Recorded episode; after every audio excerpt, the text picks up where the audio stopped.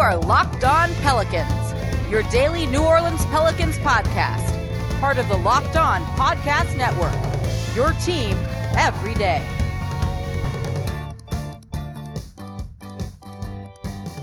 Welcome to another edition of Locked On Pelicans, the daily podcast covering your favorite team, the New Orleans Pelicans in NBA, part of the Locked On Podcast Network, your team every day, available wherever you get your podcasts. I'm your host, Pelicans Insider, credential member of the media, Jake Madison, at NOLA Jake on Twitter. Here with y'all on this Tuesday, Day after a very disappointing defeat for your New Orleans Pelicans in overtime, 118 116 loss to the Indiana Pacers, we're going to focus exclusively on this game in today's show because you saw a lot of good from New Orleans and then a whole lot of bad in the final two minutes or so of the fourth quarter and then overtime. This is a tough game to sum up and try and take a lot away from because it was just kind of so much all at once and there's so many different angles to it. But we're going to look at some of the biggest things from this and what this means for the team going forward because this game does encapsulate a lot of what we've seen from the Pelicans so far this year and what we expect from them going forward. So let's dive into it all in today's edition of Locked On Pelicans. So don't forget, subscribe to the show wherever you get your podcasts. And if you're a new listener, just trying to make sense of what the hell happened last night, I appreciate you tuning in. And if you're a longtime listener, I appreciate you sticking with me through everything good and bad of the New Orleans Pelicans here. We just crossed over. I think this is the 901st episode of the show. So appreciate you all being with us. Don't forget, subscribe to Locked On Pelicans wherever you get your podcasts. So let me set the stage for you all. The Pelicans had just gone on a 19 4 run against the Indiana Pacers. They had been down 92 to 87 and came back to take a 10 point lead on that 19 4 run, put them at 106 96 over the Indiana Pacers with 2 minutes and 22 seconds to go. This game should have been over for the New Orleans Pelicans. They just cruised to a victory. You basically had uh, Domantas Sabonis fouled out. You had um, Miles Turner at five fouls. Yes, you were getting good games from Victor Oladipo for the Indiana Pacers, but the Pelicans had the momentum. They had the advantage. And then things went completely awry for them.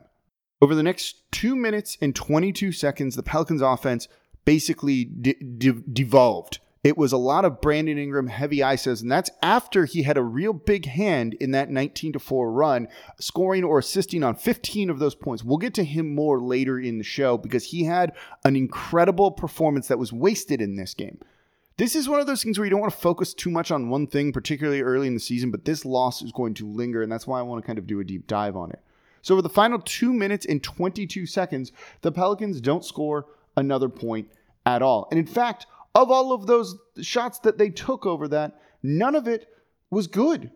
They took one good look during that stretch, and it allowed the Indiana Pacers to get in it. But despite that terrible play for New Orleans while they were up 10 and basically throwing this game away, they still had a chance to win it.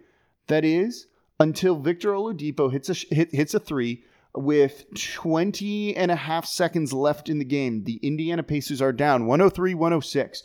Pelicans get the ball. They can hold it till the very end and basically just try or play the foul game with the Indiana Pacers at this point, but still, they are heavily favored to win the game here. And then they inbound the ball to JJ Redick, and he fumbles it, loses it, recovers the ball, gets it back to Lonzo Ball, who then gets it stolen away by Victor Oladipo, who then passes it to Miles Turner, who's on the perimeter. As the Pelicans then realize what is going on and rush back somewhat, but only by then it's too late because Miles Turner's wide open. No one goes to cover him, by the way. He's just on the three point line holding the ball, and guys run over to other players to cover, not the man with the ball, even though Miles Turner uh, can shoot threes and hits threes. And guess what?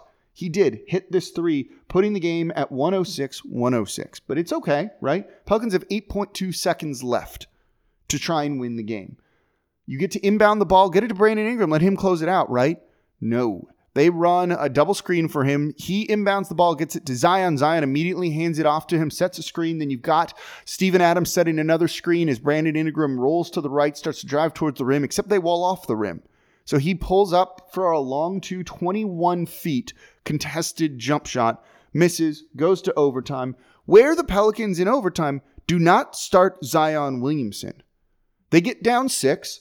With a minute left to go, Zion finally subs into the game for the first time in overtime, not into the game, in overtime, sat for the first four minutes, immediately scores three points, but by then it's basically just done. The Pelicans were cooked, couldn't get it, couldn't get over the hump and lose to the Indiana Pacers. I just described to you maybe four or five times the Pelicans could have or should have won this game and they weren't able to get it done. And it's an unbelievably disappointing loss to see from this team. Yes, you can put on your optimism glasses and say, young team, still growing, still needing to learn to figure out how to close out games. Brandon Ingram's young, right? He's been improving. He had a good game. Maybe don't put all that pressure on him yet, but you still got to do it. The Pelicans lost this game in so many different ways. And I'm not even going to mention the refereeing in this one, which was, yeah, bad actually and going against uh, New Orleans in ways that seemed not suspect, but yeah, this one wasn't fair on both sides. But you know what? New Orleans had so many chances to win or to close the game out that the refereeing in this one shouldn't have mattered. And frankly, it doesn't because that's how badly they blew this open. There were coaching mistakes, there are very clear roster construction issues with this team. Let's get onto all of that coming up here in a moment. We'll, we'll dive into Stan Van Gundy and the ways that he blew this game. And he did, and I will explain in very good detail why and what happened. And to his credit, he took the blame for it. Then I want to look at Brandon Ingram and how this is a bit of a waste of a big performance from him and his growth as a player. So all of that and a little bit more coming up here in today's edition of Locked On Pelicans. But before we get to all of that, today's show is brought to you by betonline.ag. The NBA season is well underway. We've got the college national title game next week. And oh, yeah, the NFL playoffs are here too, where the Saints are in who dat. And there's only one place to get in on the action, one place I trust, and one place that has you covered, and that's betonline.ag. Sign up today for a free account at betonline.ag and use that promo code locked on for a 50% welcome bonus. That's free money they're giving you right there. It's already like you've won a bet. They're going to have the NFL game of the week. They've got the college football national title game and all the props available with that. Oh, yeah, and all the NBA games and anything you could want to bet on. So make these a little bit more interesting. Don't sit on the sideline sidelines anymore. Get in on the action. And don't forget, use that promo code locked on to receive a 50% welcome bonus with your first deposit. Bet online, your online sportsbook experts. 2020 is mercifully over and it's time for a fresh start and a few more wins. And if you're betting this year and you want those wins, listen to Locked On Bets, hosted by your boy Q and Lee Sterling of Paramount Sports. They are picking college basketball, football, and NBA locks all winter long. Subscribe to Locked On Bets wherever you get your podcasts. So it was a rough loss for the Pelicans in what should have been a winnable game. In New Orleans, where they're both trying to grow and compete at the same time, you know what? When you're up 10 with 222 left to go, you probably want to get that victory because I don't know how many moral victories you're finding in this loss when, frankly, there's a number of ways it could have gone New Orleans' favor and more things that they controlled rather than just the Indiana Pacers outplaying you. I mean, credit to Victor Oladipo and hitting those shots. But New Orleans made it easy on them and didn't really take it to the Indiana Pacers like they should have or close this game out like they should have. And one of the reasons for that is coaching. Stan Van Gundy, you could easily argue, lost this game for New Orleans. And you know what? He said as much in the post-game press conference, saying this one was on him. And there's two areas that this really jumps out at you, and kind of a third, and we'll talk about that too. But that's what I want to look at in this segment. This is a rough Stan Van Gundy game. And he preaches accountability. So I'm curious how he's going to go to his team or how he talked to this team in the locker room and goes, you know what? I screwed up. It's on me. I need to get better too, just like I'm pushing you guys uh, to grow as well. So go to the final, basically the second to last possession for New Orleans. After that, Victor Oladipo made three, and then what led to the turnover, which ended up becoming the Miles Turner game tying three pointer. I walked you guys through it. You've seen it too by now. It's it's an unbelievable minute long sequence out there where New Orleans inbounds the ball, gets it to JJ Redick, and he kind of fumbles it away but manages to recover it while on the ground, tosses it over to Lonzo Ball, who promptly dribble, dribbles right into Victor Oladipo. He then starts to lose possession before Victor Oladipo grabs away, tosses it to Miles Turner for three. Okay, the Pelicans had a timeout. One, why didn't JJ Redick call one? Why didn't uh, why didn't not Victor Oladipo? I wish he was on the Pelicans. Why didn't Lonzo Ball call a timeout? More importantly, if they're kind of caught up in the moment and not able to kind of put their hands into that T shape while they're stri- trying to fight for the ball, what is Stan Van Gundy doing? Not calling a timeout there. It advances the ball. You get the final possession then and still play the foul game. It wasn't going to affect that much. And at that point, to prevent a turnover from happening, that is probably what you needed to do. And Stan Van Gundy, who'd been yelling at the refs all night and was very clued into what was happening in this game, missed this. And if the Pelicans just call that timeout and don't turn the ball over, they play the foul game and they probably win. And it's a little bit closer than what it should have been from being up 106 to 96. But then another big mistake happened in overtime. At the start of overtime, I immediately tweeted out, you all saw it too. Zion wasn't out there on the court. What? Why why wasn't Zion out there on the court for New Orleans in overtime? It, it makes no sense. You're going to point to, and I saw people saying it. Well, he played Zion played most of the fourth quarter, and you need to rest him. No, and you want to know why? So SVG runs with Lonzo, um, Redick, Hart, Brandon Ingram, and Adams. So maybe some shooting there. But look, Brandon Ingram was gassed. Some of those other guys are gassed too. Put your best players on the court because the Pelicans quickly fell down six in overtime. And here's the problem with getting him maybe an extra minute or two of rest here. It can cost you and it can bite you. Maybe it works, but it's a gamble, and it was a gamble that went against Stan Van Gundy in this game. Stan Van Gundy tried to sub Zion in with two minutes and 30 seconds remaining in the overtime period. You saw uh, Zion Williamson go to the scores table and get ready to check in. The problem was there wasn't a stoppage of play. He did not check in until just about a minute left in the game. So he stood at the scores table for about a minute 30 of game time because the game didn't stop. At that point, Stan Van Gundy said maybe you should have taken a timeout. I don't think you need to take a timeout to sub someone in. Just put them in to start the game and save those timeouts for the end of the overtime period when you might need them. Don't use one to sub them in because of a mistake you already made. At that point, it should have just been put Zion Williamson in to start overtime. The second he stepped in, got the ball on the perimeter at the three point line, drove to the rim, scored for the and one, cut the deficit to three. Imagine if you had him in there at the start of overtime. Don't give me this rest stuff. What is two extra minutes going to do? And if that's that big of a concern, then there's two things you need to look at if you're the coaching staff on this one. One, what are you guys doing in practice in the conditioning and getting these guys ready for the regular season? It shouldn't be that big of a deal. He's not even 21.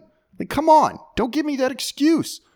The other thing is, in the second half of the game, Stan Van Gundy basically ran a rotation with just seven guys. Jaxson Hayes and Nickeil Alexander Walker played for under four minutes each.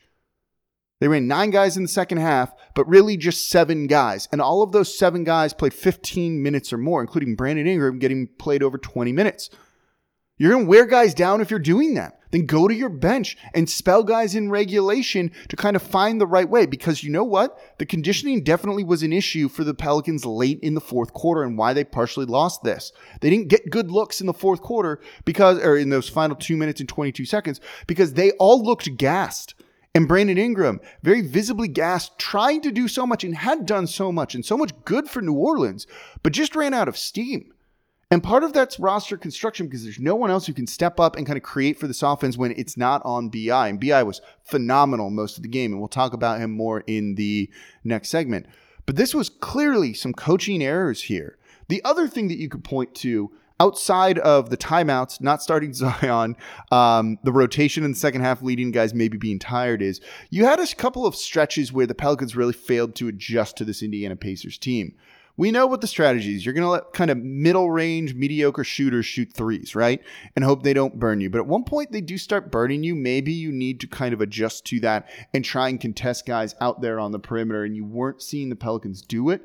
I think at times you need to adjust your game plan in the middle of the game when you've got a guy like Malcolm Brogdon going to four of nine or Victor Oladipo going five of 11. You need to find ways to contest them just a little bit more to kind of make them a little bit uncomfortable and to force Indiana out of that easy offense that they were getting. You also had the goddamn Doug McDermott show at one point where the Pelicans just, I don't know, weren't unable to account for him where he forced a number of turnovers and really got New Orleans out of their own rhythm. And you've got to start accounting for a guy like that and being like, okay, we're going to take him out of the game. And you didn't see those kind of adjustments from the coaching staff in this one.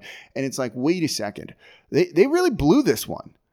The timeouts, everything. It was just an all around bad thing. Maybe it's not going to be a regular thing going forward, but this early in Stan Van Gundy's tenure here, like it's a bit of a black eye for him. And that's something that seemingly should not have happened in this game. And it was a game that New Orleans should have won. And you could easily put this squarely on Stan's shoulders. All right, coming up, I want to talk about Brandon Ingram. A, re- a, really good performance from him. Kind of wasted 31 points on the night. Some unbelievable passing en route to eight assists. Let's talk about his game, the elevation of it, and what happened to this Pelicans offense down the stretch. So it's winter right now, which means it's cold outside. And when it's cold outside, you've got to keep your car running because there's nothing worse than trying to figure out travel arrangements. How are you going to get to the places you need to get when it's snowy, when it's rainy, when it's cold, and you've got to bundle up? It's just, it's not something you want to do. So take care of your car. And if you need parts for your car, the place you've got to check out is rockauto.com. It's a mm-hmm. family business serving auto parts customers online for 20 years. So go to rockauto.com to shop for auto and body parts from hundreds of manufacturers. Their catalog is easy and very simple to navigate. Simply choose the year of your car, the make, the model, and they're going to show you all the parts available. I just ordered a new AC condenser from them. By the way, it was like $150 cheaper than one of those chain stores. So I'm thrilled. I went to rockauto.com to order that. Their prices are always reliably low and the same for professionals and do it yourselfers. Why spend up to twice as much for the same parts? So go to rockauto.com right now and see all the parts available for your car or truck. Write locked on in there. How did you hear about us box so they know we sent you? Amazing selection, reliably low prices, all the parts your car will ever need. rockauto.com. So with the condensed schedule, there's like a million games every single night in the NBA. It's too much for most people to kind of keep track of it, but I've got a secret for you, and that's the Locked On NBA podcast. Monday through Fridays, no paywall, breaking down all of the action in the games the night before. No better way to keep up with everything that's going on around the association. Rotating cast of hosts covering all of the games as well as the biggest stories in the league. And oh, yeah, by the way, I co host the Wednesday edition, so subscribe to Locked On NBA wherever you get your podcasts. So Brandon Ingram had a game, and yes, there were some struggles for him late in the fourth quarter, and we'll get into that in a second. But the overall numbers look very good. 31 points on the night, 8 assists, 4 rebounds. Did it on 12 of 31 shooting. That's 38.7%. 1 of 6 from deep. That's not good. We'll get to that stuff in a second here. But in the fourth quarter, you saw him take over the game. The Pelicans were down 92 to 87 with about seven and a half minutes left to play, and Brandon Ingram entered into the game in the fourth quarter. They then go on a 19 to 4 run, and he scored or assisted on 15 of those points. He absolutely took over. I mean, you saw everything from him the scoring, the three point shot, and then the passing, and breaking out all sorts of different looks in his bag in this game. Bounce passes, Check. Spinning through a double team to find an open Lonzo Ball for a three pointer. Check. A nice uh, handoff to um, Steven Adams down low for Steven Adams to lay it in. Check. He showed you everything. He looked like a playmaker, like a one. Uh, he looked like Chris Paul in that stretch, that eight or so minute stretch, um, or that seven and a half minute stretch, more or less, to kind of close out the game, it was about a five minute stretch. Looked unstoppable. Looked like Chris Paul during that, just pulling the strings of the offense, knowing exactly where everyone was, the right move he needed to make, and then if they took away the shot that he wanted, cool. I've created enough offense. I've bent the defense to focus on me that someone is open. I've just got to give them the right type of pass into the spot on their body that they like, and they're going to sink the shot. And guess what? He did that. All of that. If you're a Brandon Ingram fan, you should be thrilled about this because he looked like an MVP candidate in there. He looked a guy that could win most improved player again. He looked that good in the fourth quarter. Three assists, seven points for him. Basically, in a five minute stretch. It was very impressive. But then you started to see why I don't see this Pelicans team as a shoe in for the playoffs because the offense completely fell apart. We talked about it over that two minute and 22 second stretch. Here's the offense and what happened after that. When I told you the Pelicans didn't score again, and most of the looks that they had were not really good during that stretch. Let me pull up the play by play data here, and we've got it. So Brandon Ingram makes two free throws to give the Pelicans a score of 106. He then misses a 15 foot pull up jumper that was his time was expiring. And he just kind of had to rip a shot. It wasn't a good look. He had a driving layup where he's blocked from behind by Miles Turner. It looks good when you watch it, except Miles Turner had position on him the whole time. And that play was so very clearly going to be an ISO with Brandon Ingram that he was going to drive. There was, no, there was no doubt about it, and no one else moved around him to make Miles Turner have to do anything else other than easily kind of block this shot from behind. Then Zion Williamson drove into the teeth of the defense, missed a three foot driving layup according to the play by play data. He drove into four guys. And as much as I don't think shooting and spacers are a huge issue around the Pelicans right now, go watch that play. You can find it on the NBA's play by play data and on the NBA stats site. He goes right into dudes. You've got Steven Adams right down low, and Miles Turner just pulls off of Steven Adams to go contest Zion Williamson. They'd already had another help defender rotate over. There's basically four guys right around him. It's no wonder that he didn't make the shot right there at all. Then you finally get the best shot for New Orleans during this stretch. That's um, Brandon Ingram starting to drive from the right wing. They cover him. He kicks it out to JJ Redick, who's moving to the short corner, who just misses a three. It's not a bad look. It's actually a very good look and a very good play that they created, except JJ Redick's been ice cold. He hasn't been good during the past five games. So while I don't mind him taking that shot, probably not as good as we would normally think of it to be. JJ Redick, one of six from deep in this game, one of nine overall. And then, of course, we know the turnover, they tied the game, and then the final play, which was that Brandon Ingram 21 foot, uh, 21 foot uh, jump shot coming off a double screen from both Zion Williamson and Steven Adams. And look, that final play was not good. He should have hit Steven Adams rolling to the rim, and they would have scored and won. But here's the thing it was just so clearly a Brandon Ingram play, a Brandon Ingram isolation play, that it's not like Indiana needed to do much to defend it. They'll happily let Steven Adams beat him on something like that. They took away the smart option, which was Brandon Ingram. There's no off ball movement, nothing to disguise it. It was just very clear from the second he was going to inbound it that he was going to come around those two screens, or at least one screen, and kind of drive to the rim. That's why they had guys in the corner to space the court. One guy in each corner to really space the court. And you know what? Indiana did not buy it for a damn second. So what happened? Part of it is you're seeing an issue with the roster construction. There's just no other guy who can kind of bend a defense, break a defense, who can play, make, and create for others. It's Brandon Ingram. And if Indiana is able to adjust, and they did adjust over those final two minutes onto BI, you're going to see some bad offense and you're going to see some empty possessions because there's no one else who's capable of doing what Brandon Ingram is capable of doing. We know what the limitations are with Lonzo Ball. Eric Bledsoe has moments where he vanishes. And he also had some really bad play in the fourth quarter. He turned the ball over twice, um, two big ones. There's just no one else that can do it. So it falls on BI's shoulders. So you can say, and I've seen people talking to me on Twitter about this, being like, no, he missed everything. He took too many shots, played hero ball, isolation ball. The hell else are they supposed to do? Give me what else they should have done instead. I don't really have an answer for you other than, yeah, maybe you've just got to go with BI, who's your best player. That's the issue with the roster. It's a bit of a chicken and the egg situation. They probably don't want to do this as much with Brandon Ingram. The problem is there's just nothing else you can do right now. Kira Lewis Jr. isn't ready for this. Nickeil Alexander Walker is a turnover machine at times, and his shot's a little too inconsistent to be able to kind of step up into this role. We'd like it to be Lonzo Ball, but we know that's not what Lonzo Ball is. There's just no one else.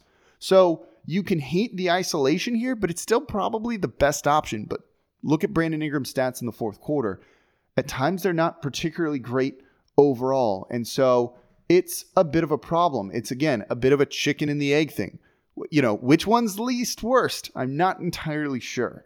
And right now, I tend to trust Brandon Ingram more than any of the other options out there. But New Orleans definitely needs to figure out. Brandon Ingram scoring 31 points on 31 shots is not good efficiency, and you're going to struggle in the half court if that's what's going on. And when teams realize, hey, we've got to just zero in on him and make anyone else beat us.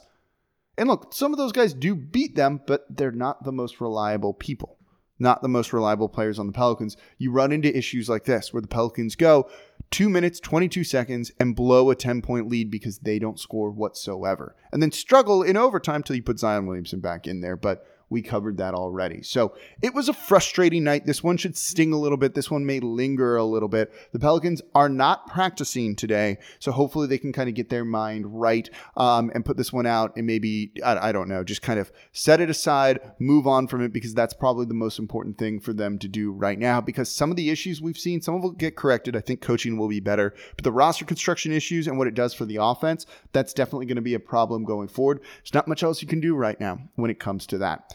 So don't forget, subscribe to the podcast. And oh, by the way, subscribe to Locked On Saints. The Saints are in the playoffs. Go give it a listen. I need to catch up before the Saints playoff game against the Bears on Sunday as well. Wherever you get your podcast, you can get that show. Thank you all for listening. As always, I'm your host, Jake Madison at NOLA Jake on Twitter. I'll be back with you all tomorrow with a special guest.